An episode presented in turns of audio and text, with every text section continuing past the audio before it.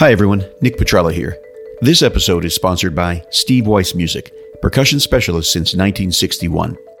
If you're looking for a rare piece of sheet music, a specialty gong, or anything percussion, Steve Weiss Music will have it.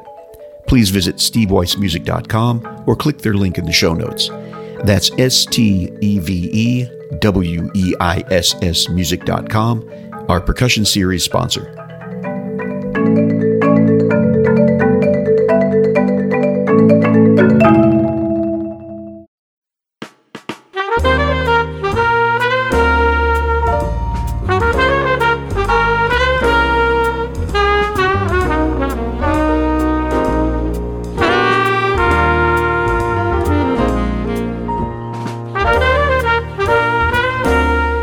Welcome to the Arts Entrepreneurship Podcast, Making Art Work.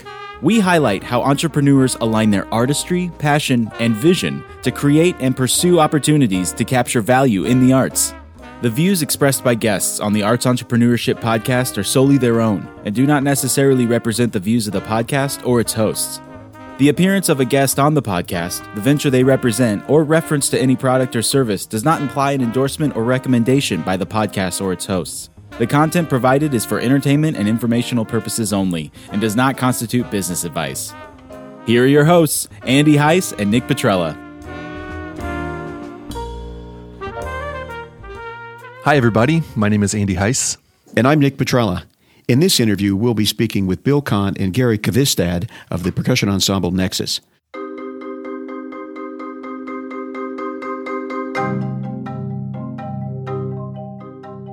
For fifty years, this group has been at the pinnacle of the genre, and when you listen to their recordings, you'll understand why the New York Times called Nexus the high priest of the percussion world.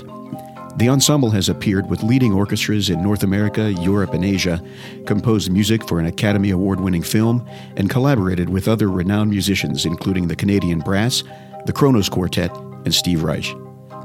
We'll link to their website in the show notes so you can learn more about the ensemble and its many accolades.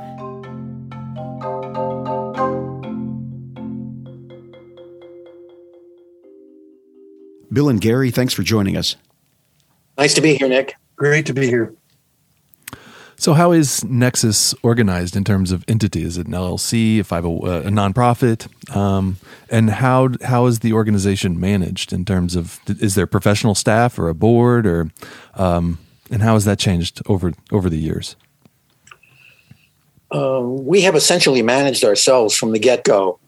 Uh, we did everything ourselves, um, everything, absolutely everything for twenty-five years. Then we had a, a booking agents working for us. They were not managers, really. Mm-hmm. They were not managing our careers. They were not setting repertoire, not not accounting for our internal business of uh, meetings and finances and all of that. We did all of that ourselves. Um We looked into at the at that we got near that tipping point. We had several meetings worldwide with managers and realized what what the what the trade-off was in it, not only being away from our families, but what were the personal and artistic trade-offs to do that, and what were the costs. Mm-hmm. It would have cost us probably one hundred fifty thousand dollars of an investment to get started to go on that route. That was the first barrier. Uh, to, to get the manager who had the network to get us to play with the New York Philharmonic, the, the London Symphony Orchestra, the Tokyo Philharmonic. Uh, it's about having the people who have those connections working for you, and they're very expensive. Yeah. All right. Uh, we could have taken that step, but at twenty-five years of experience, we had families, we had home lives, um, and there were other considerations by that point. And maybe if this had happened, if we had that kind of money when we were starting out, it might have been a different ball game, sure. But there's no guarantee of that. Anyway, um, uh, so Bob Becker was essentially responsible for uh, shipping instruments. So he would contact the, the shipping agents. He would make all the arrangements on all throughout the, the trip. If we were going to Germany, we had to get transportation in Germany to move from the airport to the venue, to the venue, to the venue, and back to the airport. That would all be work. That was Bob's responsibility. Mm-hmm. I was doing contracts and finances. Uh, uh, Russell was doing instrument, uh, looking at uh, maintenance of instruments, making sure the programs were together and, and that kind of thing. And uh, I forget what Robin's responsibility. Robin and Eleanor were, were working on grants. yeah. for, for, for our traveling. So we, we did this basically all ourselves, but um, we were not doing this full time. Right. So we had the ability, we had the time to commit to this, and we had the interest because we wanted to do these things. We just didn't want to do them fifty-two weeks a year. Right. Gary? In terms of? In terms of uh, thoughts about managing the group. You you you did some you had some experience with Black Earth, I know. But uh, Right. We, we had a couple managers, but uh, uh, they, they weren't on the uh, the level where we would get those kind of uh, gigs. Uh, and I think Nexus uh, was able to uh, book some pretty impressive venues because uh, of contacts. Again, you know, we knew a few people that uh, were in, in that world, and they were aware of uh, what Nexus had to offer and, um, and helped out. So, you know, we played some incredible uh, venues, um, Uh, summer festivals, Ojai, uh, New York Philharmonic, all, all those. But also uh, when uh, the commission came through for uh, the Takemitsu Concerto, uh, that opened a lot of doors. And uh, so Seiji Ozawa was really behind the group because of his interaction with John at the university or at the uh, Toronto uh, Orca Symphony. And um, th- that really um, uh, set us apart from a lot of other groups at that time. Uh, and another kind of a sidebar with that is that, of course, Takemitsu had this East-West um, love of music and knowledge of it. And uh, he did not write a bombastic uh, bass drum uh, drum set uh, concerto for f- uh, five people. Uh, he wrote this intimate, beautiful orchestral work that was more in line with Debussy, I would say, um, but also had, um, you know, like a little bit of Stravinsky, a little bit of of uh, traditional uh, Japanese folk music, which was perfect for Nexus. And uh, once again, uh, that was uh, kind of a, a, a hallmark of uh, of the the group, is to be different. Uh, but uh, be uh, really as good as can be. You know, Andy, I didn't really answer your question. We, we're a partnership. Okay, that, that's we, I, yeah, I was going to ask. For, so you're just four partners, uh, four equal partners, um, four equal partners in a partnership. Great. And uh, Bill, you have to say that it was a it's a not for profit, but not legally. Yeah, yeah, no, that's uh, all very true. Yeah, uh, gotcha. But, uh, we looked into, uh, you know, incorporating as a not-for-profit, a five oh what what is it? five oh one c three. We looked at subchapter S corporations. We looked at all the all the alternatives, and there are all kinds of hoops you got to jump through continually uh, to keep the tax man happy. Mm-hmm. Uh, and we had some unique problems with two of us living in Canada and two of us living in New York State. Interesting. Uh, m- many people don't know that sports people and performing artists, when they play in, in states other than their resident state, they have the, their taxes withheld. No questions yeah. asked. You don't get to, you don't get to, you have to, you have to go at the end of the year, file some forms with that state to get that money back, which you may be entitled to, yeah. but it's not yours until you file those forms. So if you're, if you're touring and you're playing in forty states, if you're a golfer or if you're a percussionist, uh, you you might have forty or fifty tax forms to fill out at the end of the year. Yep. And it's only getting worse. Every time they simplify the tax code, it, there are more papers to fill out. Now, did you do that or did you have an accountant do that for you? Uh, we did it ourselves for a while. Now we have an accountant in Canada who does that for us, both the U S yeah. and Canadian taxes. Yeah.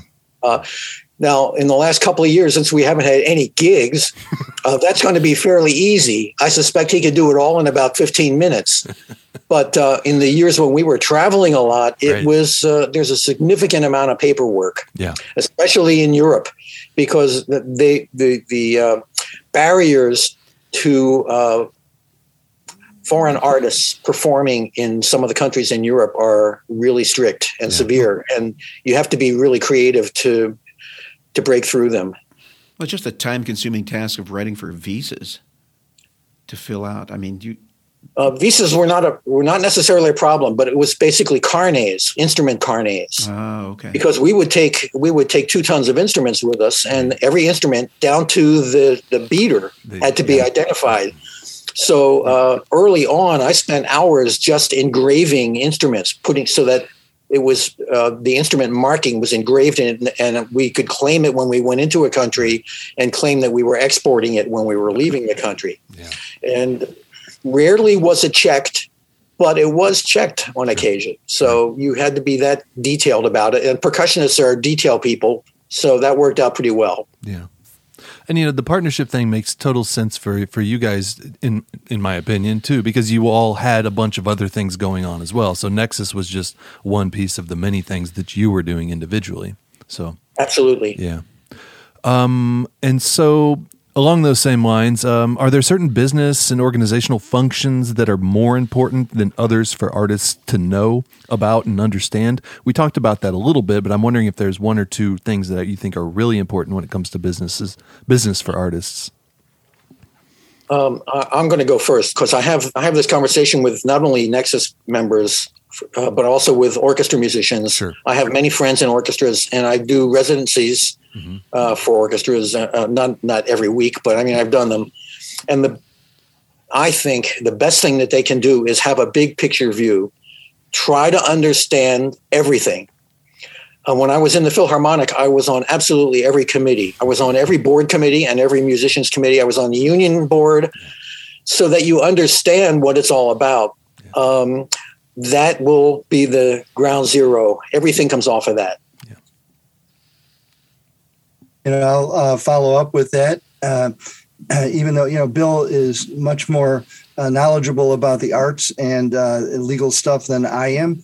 Uh, you could ask me about manufacturing yeah. and I could talk for days. But um, I think uh, one really important thing, and I think uh, we've touched on it a little bit, is, is as Bill said, uh, find out what you're good at and uh, go that direction. And what you're not good at, find people who are good at it, who like to do it. Uh, you don't have to overpay those people like you think you might because you hate doing those things. Uh, they love doing it. Uh, so you, you can find uh, those people and uh, uh, they'll they'll take you to the next step. So that that's a really key uh, part of it. And Gary's a genius at that.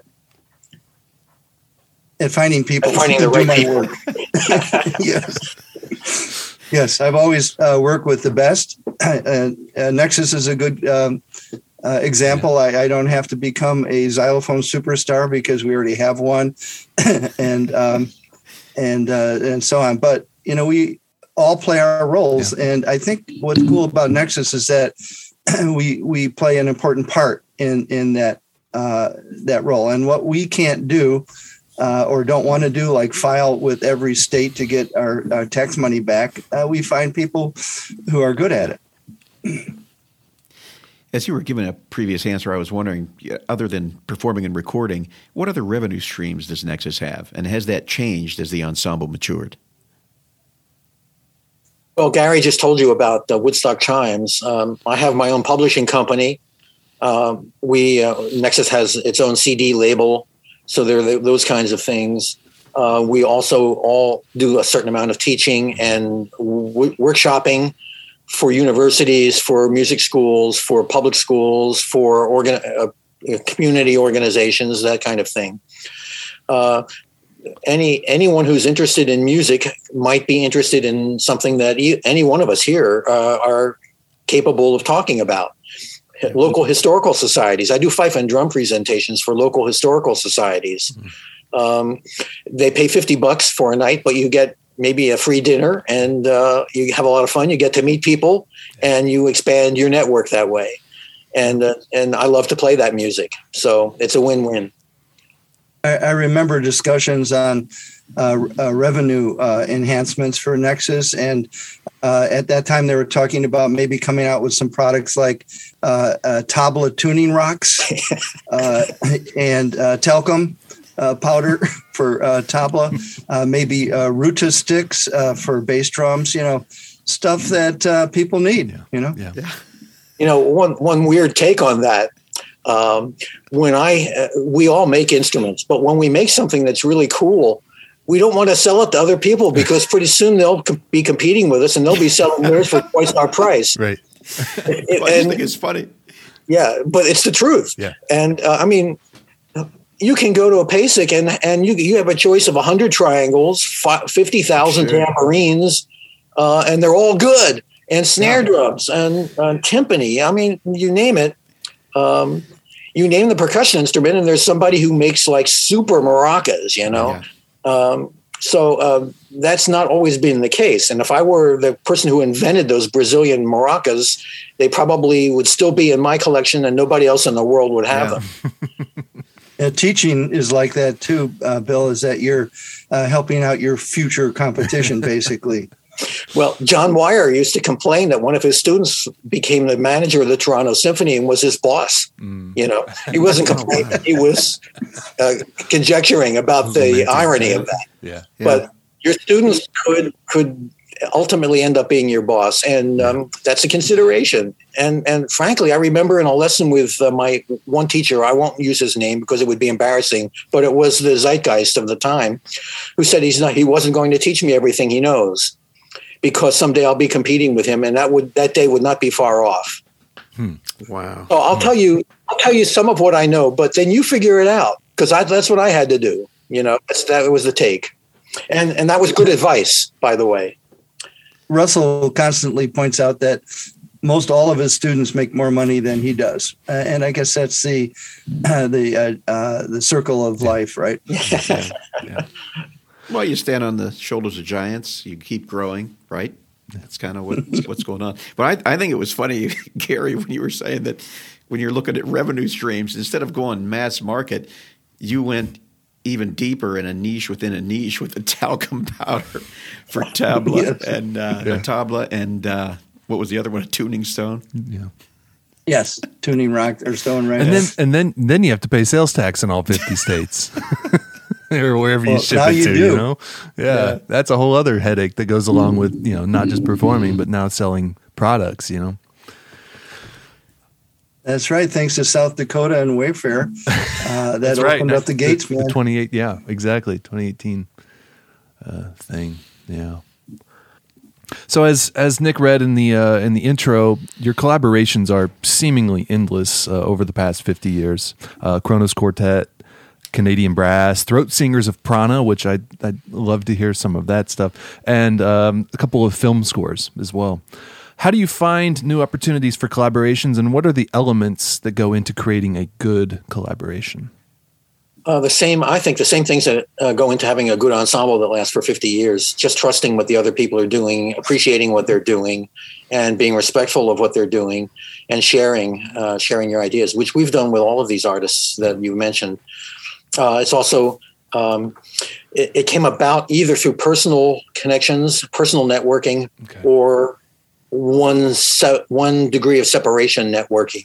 Yeah. Uh, that's how it works in the real world. Really, networking is critical for these kinds of things. And the best thing you can do is insert yourself into a powerful network. So that's why you have to identify who those people are in that network and then find your way in. This might be a point for one story about a student in Japan who gave me a call one day and said, I'm going to come to your house next year for a lesson. And I said, I don't teach. And went talk, but uh, that person persisted and insisted that um, that person was going to come to my house next year. And I said, if you show up, I will do everything I can to help you. We'll have a nice conversation, but I won't teach you. We'll share ideas. All right. A year later, I get a phone call. I'm at the airport.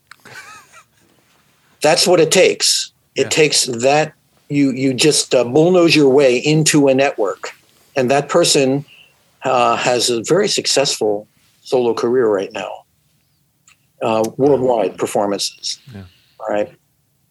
Um, to what degree is novelty important in those collaborations for, for Nexus? You know, I'm, you know, the, you said early on. You said there's this balance of you know doing what you're good at, but also you know taking.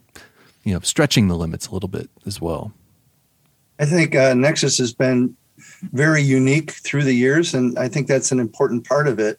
Uh, nobody wanted to just continue uh, the tradition as was. We wanted to grow it, And I think that was always a part of it. Uh, once again, the personal relationships uh, played an important part. Uh, a local uh, drummer uh, in Woodstock here, a friend of mine, whose name is Jack Dejanet, local guy. Uh, we uh, work with him a number of times uh, on a f- local festivals and so on. And that that that was unique. Uh, another another person uh, that lived in Woodstock, Peter Schickele, a friend, uh, we commissioned him to write a couple pieces for us. And uh, those were very unique. Yeah. So he... Uh, the interaction was was good because, you know, Peter is a genius. Uh, most people know him uh, as a, uh, P D Q Bach, uh, uh, not uh, creator, but uh, uh, he uh, discovered the discovery of uh, that music, right? Uh, but uh, he also has uh, a lot of uh, original compositions under his name. Uh, in fact, he he went to Juilliard uh, with uh, Philip Glass and Steve Reich at the same time. Uh, so uh, that that generation really pumped out a lot of amazing music, and Peter's music was great. Uh, a couple of his pieces uh, were Sonata for Percussion, Woodstock, and Maverick. Uh, so those were very unique. We premiered them at Maverick as well. A, a lot of premieres, a lot of uh, interaction with composers, uh, pieces that wouldn't exist if it weren't yeah. for Nexus, and a very different uh, music right. for sure. Yeah. So, Bill, I, I want to thank you again for sending me a copy of your book, Unpopular Music. You start chapter one with a comment you overheard as the audience left a Nexus performance, and it was, well, that wasn't as bad as I thought it might be. What was the ensemble, or what has the ensemble learned about audience engagement and setting expectations that would be helpful for the young musicians listening to this podcast? Well, uh, assess your audiences, assess your, that's your market. And um, that revealed something that we knew at heart. Uh, we knew subconsciously, but weren't willing to admit to ourselves that most of the people in the audience thought they were going to be hearing some, you know, uh, I don't know, drum corps or the, the stuff that is out there in the in the commercial world, uh, Stomp, who knows. Or maybe they had not a clue what they were going to be hearing. And as I said earlier in this interview, uh, ninety percent, maybe ninety-five percent of our audience uh, have never heard a percussion ensemble before, have not a clue what they're going to be coming to when they take their seat in the concert hall, what they're going to be hearing. So um, I think our programming, fortunately for us, the music that we, we, we really liked playing in Nexus and the music that we wanted to perform was stuff that could connect with audiences and open their musical doorways into their hearts uh, m- much more easily than some of the other material that's out there. Uh, it's, it's not to evaluate the material, it's just a matter of, of access. So uh, that comment, uh, we, we all had a really good laugh after after I told the other guys that was the comment for our performance tonight. Uh, we had a good laugh about it. But on the other hand, uh, it was a realistic comment, and it's... Uh, it's helpful and healthy to listen to what your audience are, is saying. This, this is what receptions are good for. Although in receptions after concerts, of which we've had many, many, many, usually it's small talk and people are being polite. So you yeah. don't necessarily get to the heart of the matter. The place to be is right outside the door uh, as the audience is leaving to hear what they really thought. And you have to disguise yourself so they don't know that you're listening with a microphone. But but actually, that's a really good thing to do if you can do it. Sure, sure. So so the last question before we get to our final three that we ask uh, all of our uh, interviewees is, what's next for Nexus? Is there a succession plan as members retire, or will the ensemble play a final concert and enjoy seeing other groups continue to propel the art form? Gary, you're going to have to go first. Trying to push it up. Oh, man. Uh, yeah, that, that's an interesting one. Um, but um, there, there is no plan right now. Uh, you know, we haven't been grooming young players per se, but uh, there's so many other groups that could step up and uh, kind of, you know, uh, nobody can really uh, fill the shoes. Uh, when I first started uh, with the group, we had a, a nice dinner with John Wire, uh, kind of a transition. And I, I said that, uh, you know, I'm going to try my best, but there's no way I can uh, fill his sandals.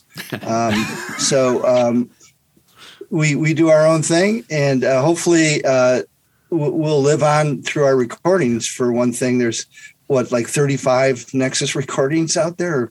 Wow. So uh, some amazing music that uh, none of which has won a Grammy Award, even though all of us have won Grammy Awards uh, in different ways. Mm-hmm. Um, but they're all they all should have. Uh, you know, one of the earliest ones Uh, I was involved with was Drum Talker, which included an incredibly beautiful piece by Russell called The Invisible Proverb. Uh, it has one of Peter Schickele's uh, per- percussion sonatas that he wrote for us, number two, and four medleys that uh, Bob Becker arranged uh, of uh, ragtime kind of stuff, Bye-Bye, States, Girlfriends, and Whispering.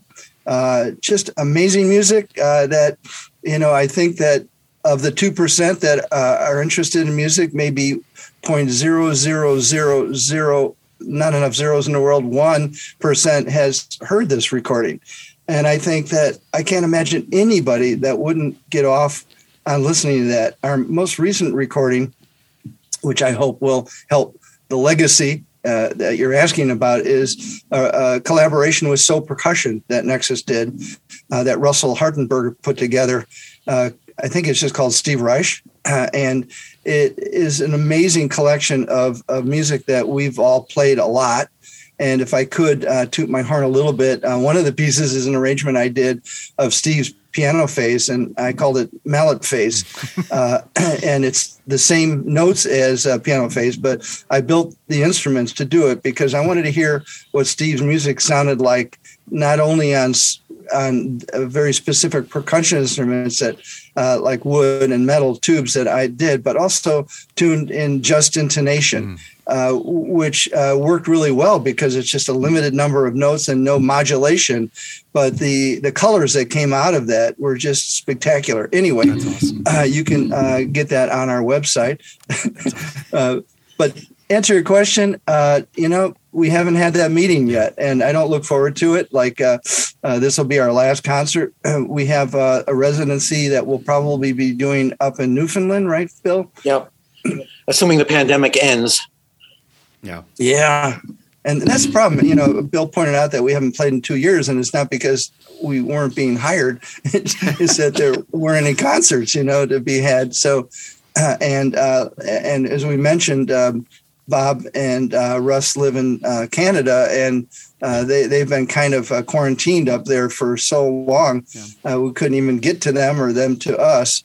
Um, so, you know, who knows what the future uh, will bring there. But as my brother Rick has always said about retiring, he's the uh, principal percussionist with the uh, San Francisco Opera Company. He will continue to play as long as he has at least partial use of one arm.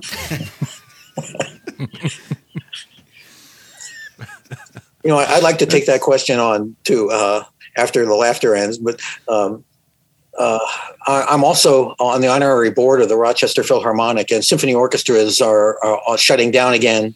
It's like March twenty twenty all over again. Uh, nobody really knows what's going to happen in the new reality, and the new reality is a big thing. I mean, uh, everywhere people are reevaluating what they do and its relevance to to everything else. Uh, that includes universities, that includes all the major institutions are reevaluating, and things are going to be different.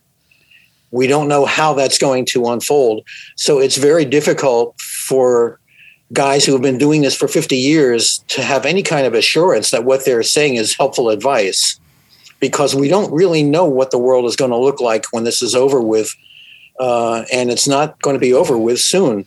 I just heard a report that this is likely to carry on for another two to three years because there are going to be other variants appearing. Uh, that's very hard to take. But uh, if it's it is what it is, then we've got to come up with uh, a way to deal with that.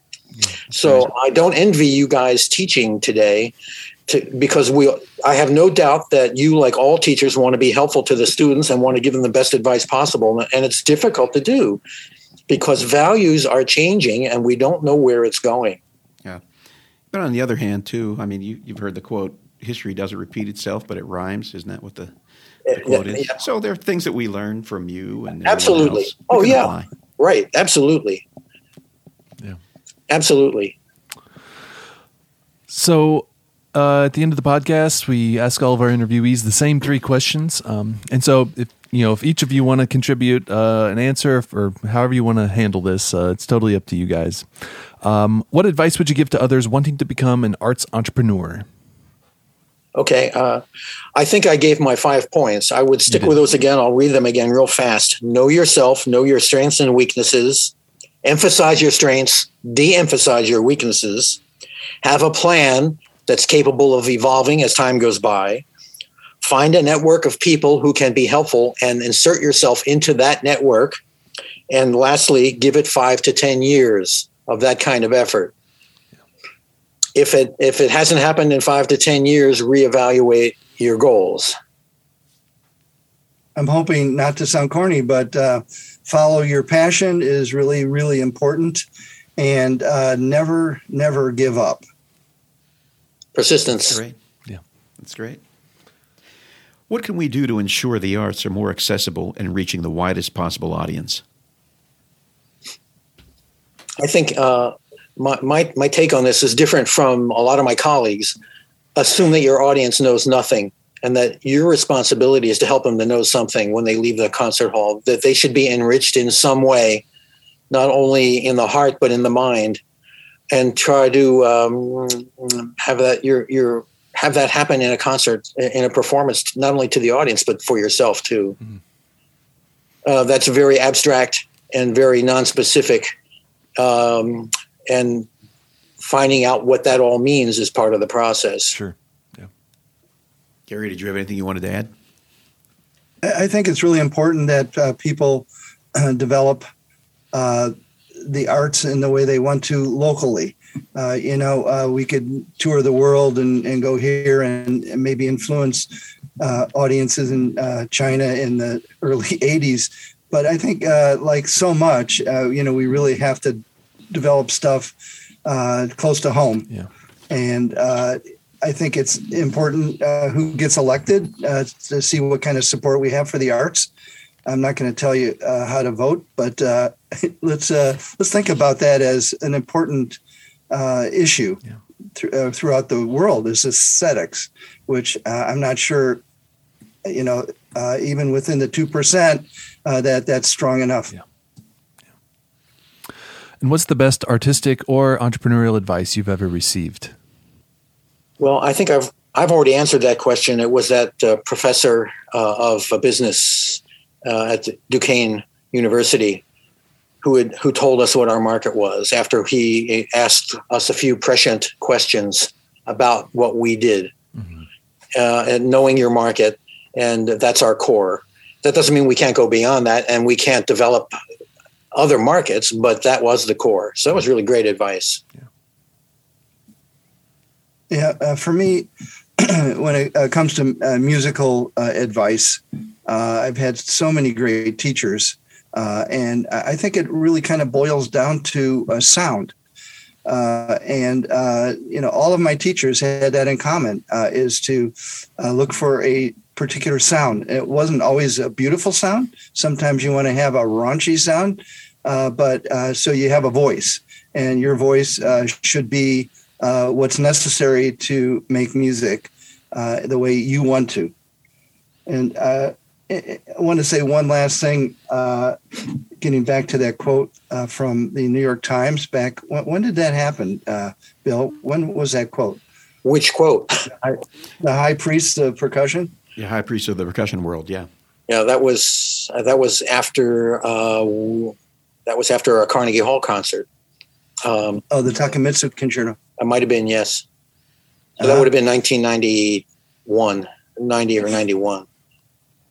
I'm uh, there's still discussion as to what it, they meant by high priests. That predates your joining the ensemble, I think. Of course, so I'm uh, I, I'm uh, uh, out of uh, contention for any legal action. Well, this has been great and, and a lot of fun. I know our listeners are going to uh, to learn a lot. Bill, how could people reach you or Nexus for more information? Uh, well, the best way to reach Nexus is to go to the Nexus website. It's w w w dot nexus percussion dot com. There's a lot of stuff there to check out. Uh, if you want to talk to me personally, uh, you can do that. Uh, simple. My email address is Bill Cahn, B I L L C A H N at A O L dot com. Yeah. Uh, Gary? Yeah. Uh, well, I sold my company uh, four months ago. Oh, nice. Uh, but I'm still uh, kind of a figurehead there. Uh, so I still have my email address, uh, Gary at chimes dot com. And uh, it's spelled with two R's, uh, G A R R Y at chimes dot com. Also, I have a lot of blogs uh, on that. Uh, Meet the Chime Maker uh, on the website, which is uh, very difficult to remember, chimes dot com. We'll, we'll link to it in the in the show notes. All right. Yeah. All right. Congratulations on the sale. Thank you. Thank you. I'm trying to figure out what to do next. Oh, wait, maybe I'll play music. Yeah. Well, thank you. Thank you both very much for your time. Great to have you. Andy, great to meet you. Nick, always great. Thanks for listening. If you like this podcast, please subscribe. Visit arts entrepreneurship podcast dot com to learn more about our guest and how you can help support artists, the arts, and this podcast.